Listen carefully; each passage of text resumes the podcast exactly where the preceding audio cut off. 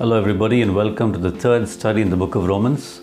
Today we're looking at Romans chapter 2, verses 1 through 16. Let me begin by reading Romans 2 1 and 2. Therefore, you are inexcusable, O man, whoever you are who judge. For in whatever you judge another, you condemn yourself. For you who judge practice the same things. But we know that the judgment of God is according to truth against those who practice such things.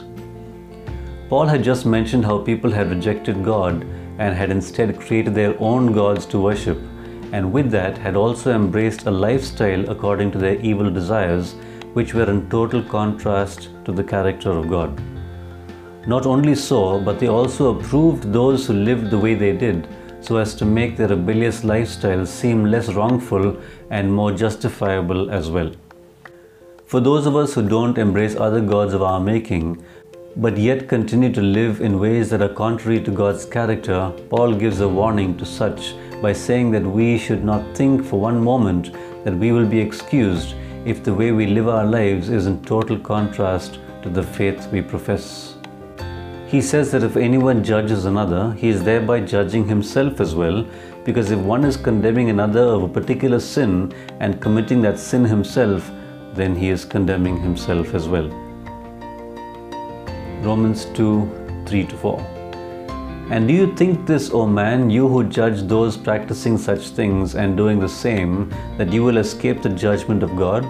Or do you despise the riches of his goodness, forbearance, and long suffering? not knowing that the goodness of God leads you to repentance? Paul goes on to say that it doesn't matter whether we justify ourselves or condemn ourselves because our judgment is faulty anyway, but God's judgment is based on truth and not marred by the deceitfulness of sin. So when God judges, He will judge based on facts and not on pretense or outward show. He goes on to ask two questions, the first being whether such people who live dichotomous lives think they will escape the judgment of God. The second question being whether such people are taking advantage of the amazing length, breadth, depth, and width of God's goodness, endurance, and patience of the Lord, not realizing that God's goodness was actually meant for them to repent from their evil ways and turn back to the Lord. In other words, he was saying that God's decision to not bring punishment on them for their sinful ways was not an indication of His permission to continue in sin, but rather an opportunity for them to turn from their sinful ways. Romans 2 5 to 11. But in accordance with your hardness and your impenitent heart, you are treasuring up for yourself wrath in the day of wrath and revelation of the righteous judgment of God, who will render to each one according to his deeds. Eternal life to those who by patient continuance in doing good seek for glory, honor, and immortality, but to those who are self seeking and do not obey the truth but obey unrighteousness, indignation and wrath, tribulation and anguish on every soul of man who does evil, of the Jew first and also of the Greek, but glory, honor, and peace to everyone who works what is good, to the Jew first and also to the Greek. For there is no partiality with God. Paul goes on to say that those who continue to remain unrepentant because their hearts have become so filled with sin and hard against God are actually laying up something else for themselves the wrath of God. This will be revealed on the day when both the wrath of God and the righteous judgment of God will be revealed at the same time.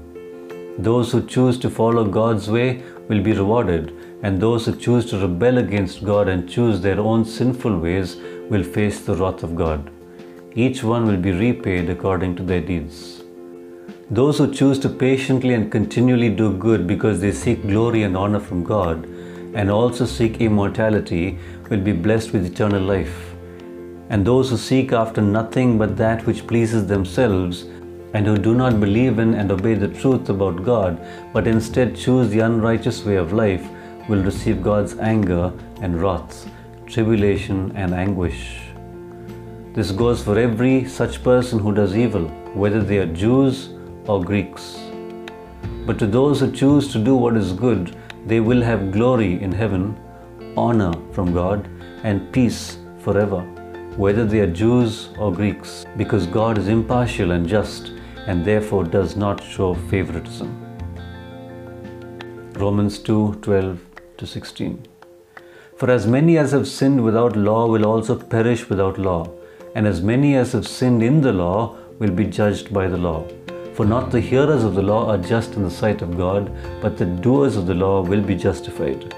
For when Gentiles who do not have the law by nature do the things in the law, these, although not having the law, are a law to themselves, who show the work of the law written in their hearts, their conscience also bearing witness, and between themselves their thoughts accusing or else excusing them, in the day when God will judge the secrets of men by Jesus Christ according to my gospel. Paul goes on to reveal something about the way God will judge the world. He says that those who don't have the knowledge of the law given by God and who have sinned will face eternal death, and this judgment will not in any way be based on the law. But those who have sinned, though they had the law of God, will be judged by what the law of God says. Merely possessing an understanding of the law does not justify someone, but it's only those who live according to the law who would be justified. Paul goes on to say that if the Gentiles who do not possess the law of God like the Jews did live in ways that are in keeping with the law of God, then they are like a law to themselves because they demonstrate the righteous requirements of the law in their lives. They have it in their hearts, as it were. They are led by their own consciences that either convict them when they are wrong or approve of them when they are right. This judgment of God through Jesus Christ will take place when God will judge all the secret sins of men, just as Paul preaches in his gospel. If you are blessed by this study, kindly share it with somebody else. God bless you and have a good day or night.